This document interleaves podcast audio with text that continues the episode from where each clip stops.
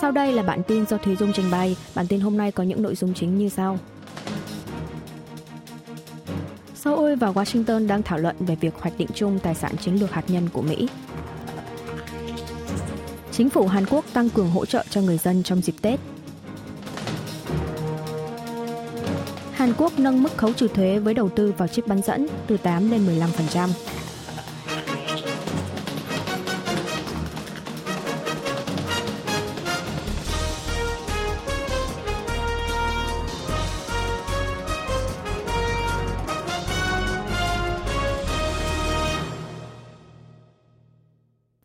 Seoul và Washington đang thảo luận về việc hoạch định chung tài sản chiến lược hạt nhân của Mỹ. Văn phòng Tổng thống Hàn Quốc cho biết hai nước Hàn Mỹ đang chia sẻ thông tin hoạch định chung phương án cùng thực hiện vận hành tài sản chiến lược hạt nhân của Mỹ nhằm đối phó với hạt nhân của Bắc Triều Tiên. Lập trường này được Tổng thống Yoon suk yeol đưa ra khi trả lời phỏng vấn đầu năm mới với tờ Nhật báo Chosun. Ông Yoon khẳng định Mỹ tỏ thái độ tích cực trong vấn đề này. Trong khi đó, Tổng thống Mỹ Joe Biden ngày 2 tháng 1 giờ địa phương lại trả lời với báo giới, khẳng định Washington không thảo luận với Seoul về việc tập trận hạt nhân chung. Về vấn đề này, cố vấn quảng bá văn phòng Tổng thống Kim Eun-hye trong buổi họp báo bằng văn bản ngày 3 tháng 1 giải thích lời phát biểu trên của Tổng thống Biden là bất đắc dĩ trước câu hỏi vắn tắt của phóng viên hãng tin Reuters của Anh rằng Mỹ có đang thảo luận tập trận chiến tranh hạt nhân với Hàn Quốc hay không. Bà Kim cho biết tập trận chiến tranh hạt nhân là cụm từ được sử dụng giữa những nước sở hữu hạt nhân. Theo nhất trí của Seoul và Washington tại Hội nghị Tư vấn An ninh Hàn SCM lần thứ 54 diễn ra vào tháng 11 năm ngoái, hai bên hiện đang xem xét việc hoạch định chung và tập trận chung về vận hành năng lực thực hiện chiến tranh hạt nhân.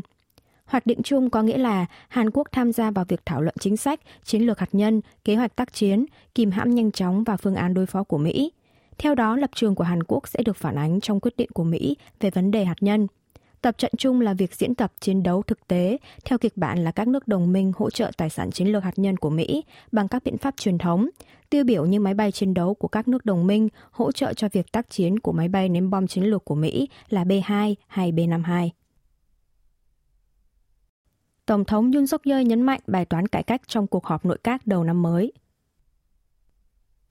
Chủ trì cuộc họp nội các đầu tiên của năm mới 2023 vào ngày 3 tháng 1, Tổng thống Hàn Quốc Yoon suk yeol nhấn mạnh về việc chấn chỉnh các vấn đề bất thường trong xã hội Hàn Quốc, xúc tiến mạnh mẽ bài toán cải cách ở ba lĩnh vực lao động, giáo dục và lương hưu. Tổng thống chỉ ra các nhiệm vụ cần xúc tiến nhanh chóng là tăng cường tính minh bạch về kế toán của công đoàn, bình thường hóa chế độ bảo hiểm y tế, tái điều chỉnh toàn diện hệ thống quản lý trợ cấp quốc gia. Ông Yoon nhấn mạnh năm 2023 là năm mà chính phủ phải thực hiện cam kết với người dân, chỉ thị các bộ, ngành phải thường xuyên báo cáo lên Tổng thống và Văn phòng Tổng thống về phương án, lộ trình và quá trình thực hiện cụ thể các bài toán cải cách và nhiệm vụ điều hành quốc gia để có thể trình bày một cách tường tận với người dân.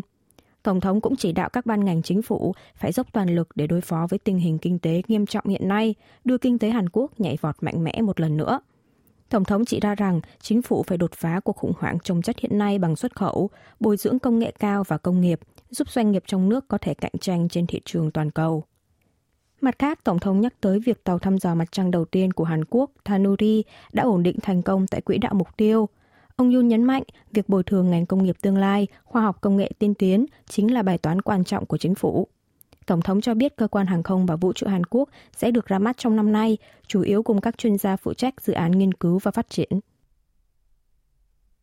Chính phủ Hàn Quốc tăng cường hỗ trợ cho người dân trong dịp Tết.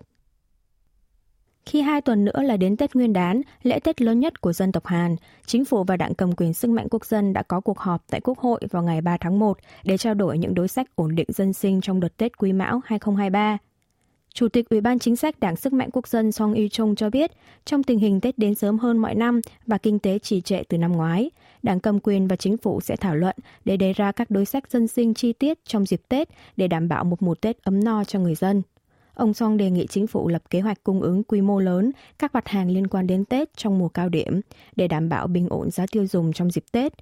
Ngoài ra, đảng cầm quyền và chính phủ cũng hứa sẽ giảm thiểu gánh nặng khi mua hàng của người dân bằng việc mở rộng phát phiếu giảm giá, nông thủy sản cũng như cắt giảm giá thành trong giai đoạn phân phối.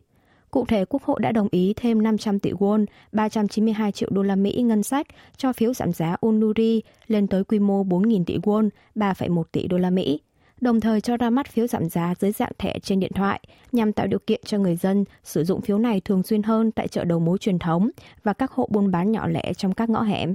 Bên cạnh đó, đảng cầm quyền yêu cầu chính phủ cân nhắc mở rộng thêm nhiều phiếu giảm giá tiền điện, ga đối với 1,18 triệu hộ gia đình khó khăn. Chính phủ cũng đang có kế hoạch miễn phí thông hành tại các đường cao tốc trong 4 ngày Tết và phí đỗ xe tại các bãi giữ xe công cộng để san sẻ gánh nặng cho người dân. Hưởng ứng những nỗ lực của chính phủ, một đại diện của chuỗi siêu thị lớn tham gia cuộc họp cũng cam kết sẽ giảm giá 30 đến 50% các mặt hàng liên quan đến Tết và hỗ trợ các doanh nghiệp vừa và nhỏ như thanh toán sớm chi phí hàng hóa đã cung cấp.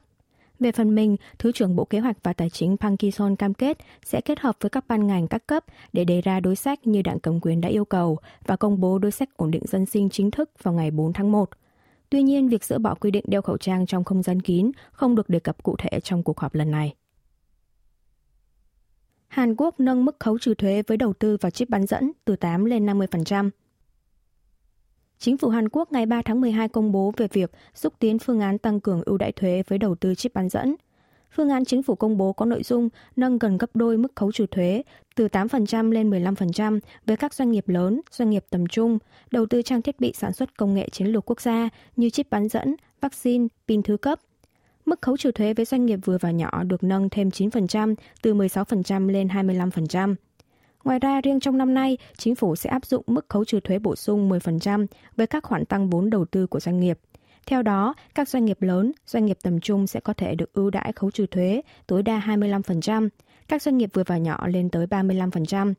Mặt khác, chính phủ cũng quyết định ưu đãi thuế với các khoản đầu tư của doanh nghiệp vào những công nghệ không phải công nghệ chiến lược quốc gia. Với các công nghệ thông thường, mức ưu đãi khấu trừ thuế được nâng lên 2%. Với các công nghệ gốc và tăng trưởng mới sẽ được nâng từ 3 đến 6% tùy theo quy mô doanh nghiệp. Chính phủ giải thích tình hình hiện nay đòi hỏi nhà nước phải có sự hỗ trợ vượt bậc cho các mặt hàng chiến lược có giá trị lớn về mặt kinh tế, an ninh như chip bán dẫn.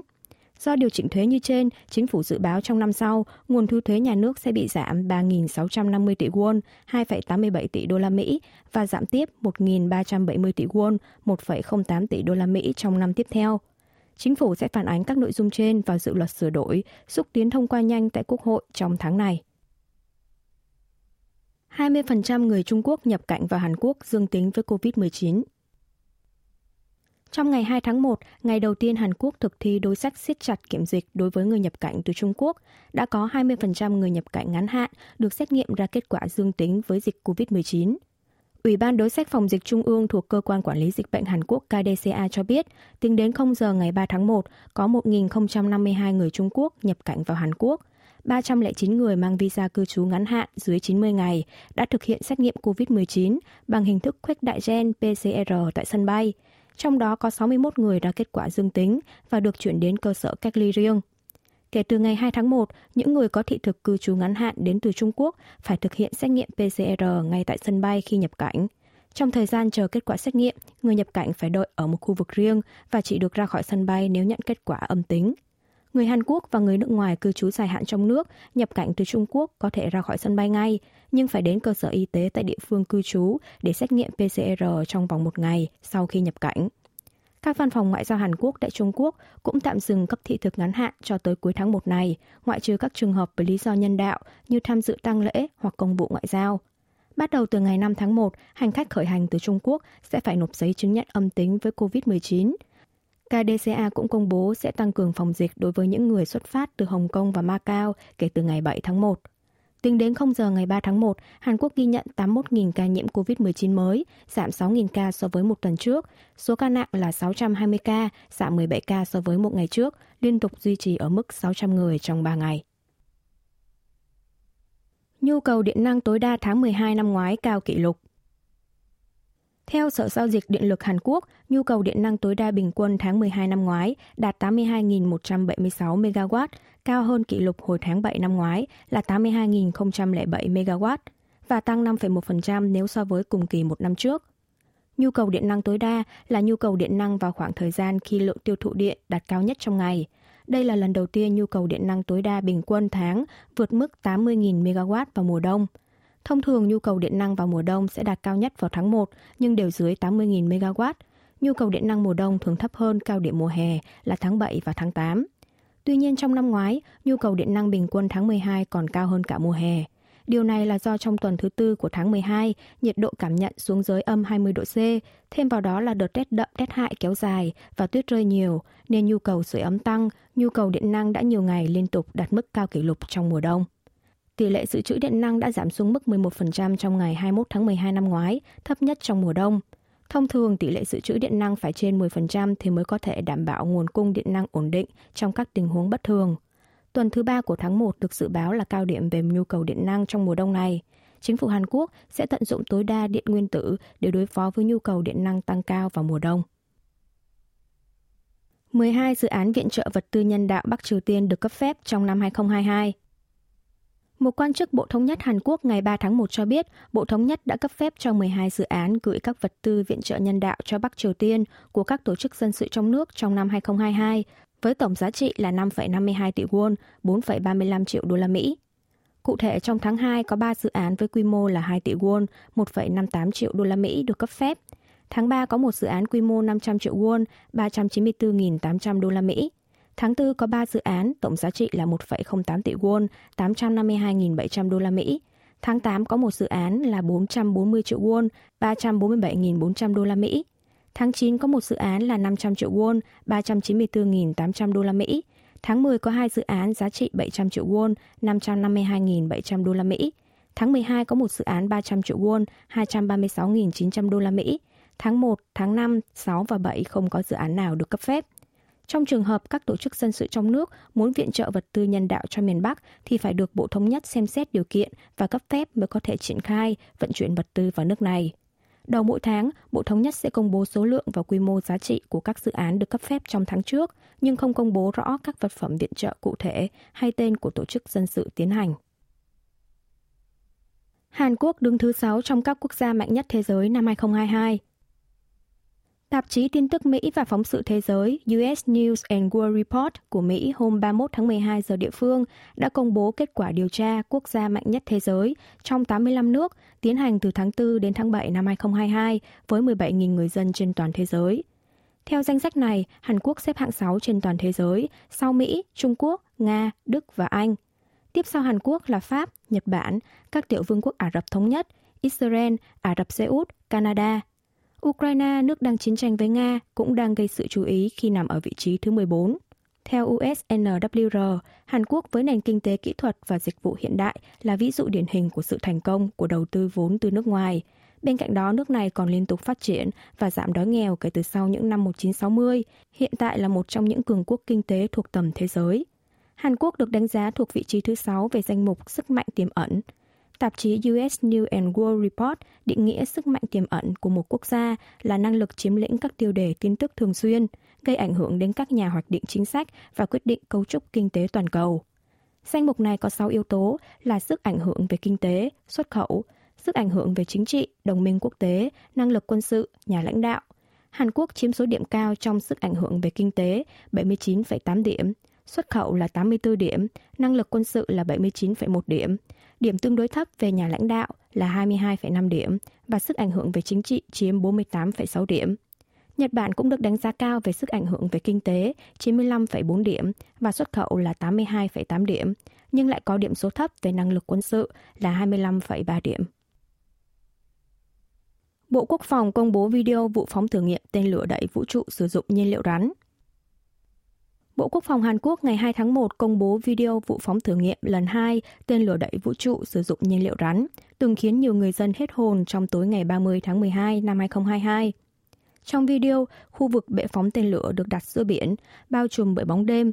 Bất ngờ, một luồng sáng xuất hiện, tên lửa đẩy vũ trụ sử dụng nhiên liệu rắn phun ra làn khói trắng, bay vọt lên không trung. Trên nắp bảo vệ vệ tinh của tên lửa có bốn chữ Đại Hàn Dân Quốc được kỳ rõ nét. Phát ngôn viên Bộ Quốc phòng Chun Ha-kyu cho biết vụ phóng tên lửa đẩy vũ trụ sử dụng nhiên liệu rắn ngày 30 tháng 12 là nhằm tăng cường sức mạnh quốc phòng ở lĩnh vực giám sát, trinh sát trên nền tảng vũ trụ một cách độc lập của Hàn Quốc. Tên lửa đẩy vũ trụ sử dụng nhiên liệu rắn gồm 4 tầng, trong đó tầng 1, 2, 3 sử dụng nhiên liệu rắn, tầng 4 cuối cùng sử dụng nhiên liệu lỏng. Ngoại trừ tầng 1 dưới cùng thì trong vụ phóng thử nghiệm lần 2 này, toàn bộ tầng 2, 3, 4 đã được đốt cháy nguyên liệu theo đúng kế hoạch một bước tiến hơn so với vụ phóng thử nghiệm lần đầu hồi tháng 3 năm 2022 chỉ đốt cháy nhiên liệu ở tầng 2. Một quan chức Viện Nghiên cứu Khoa học Quốc phòng Hàn Quốc đánh giá đây là một bước tiến đáng kể.